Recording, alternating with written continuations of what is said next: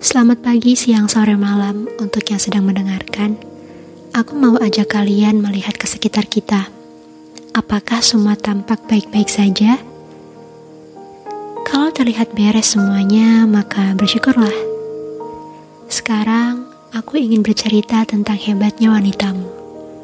Ya, terkait kekerasan yang terjadi dalam waktu dekat ini. Lebih tepatnya bisa dibilang kekerasan dalam rumah tangga selama pandemi.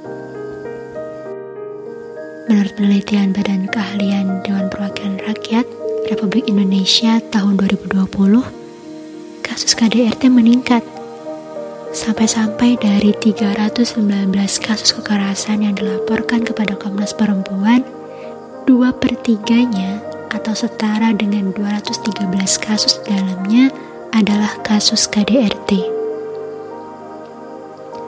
Penyebab dari terjadinya KDRT ini tidak jauh dari permasalahan ekonomi.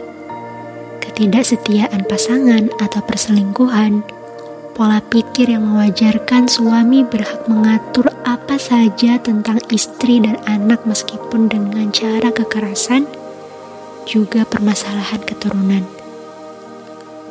Perlu diketahui bahwa kekerasan dalam rumah tangga adalah setiap perbuatan terhadap seseorang yang berakibat timbulnya kesengsaraan atau penderitaan secara fisik, seksual, psikologis, dan atau penelantaran rumah tangga, termasuk ancaman untuk melakukan perbuatan, pemaksaan, atau perampasan kemerdekaan melawan secara hukum dalam lingkup rumah tangga.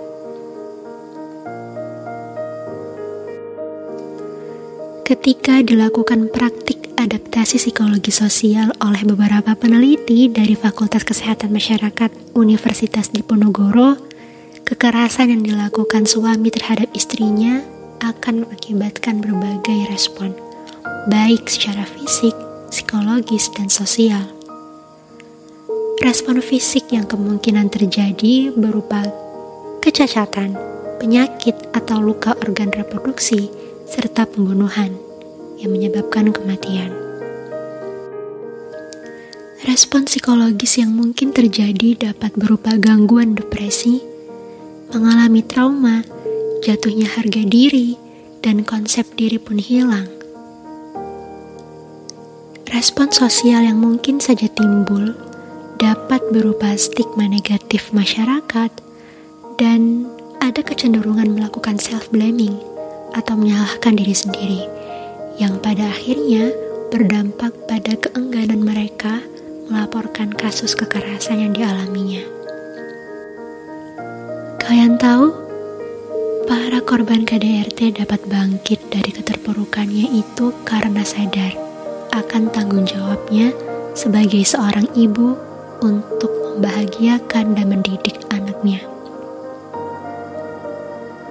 Ya, meskipun pada nyatanya mereka ibarat kaca yang sudah retak seribu, merasa malu dan dipermalukan, menganggap dirinya bodoh, menganggap dirinya sebagai ibu yang buruk, tidak percaya diri, dan sebagainya. Namun, mereka tetap malaikat tanpa sayap bagi buah hatinya. Aku berharap seiring berjalannya waktu, wanita yang mengalami hal itu akan semakin dikuatkan hatinya, sehingga pada waktu keadilan itu ditegakkan, bahagia akan menjadi kenyataan. Peluk jauh dariku untuk malaikat tanpa sayap. Salam hangat, suai dengan suara.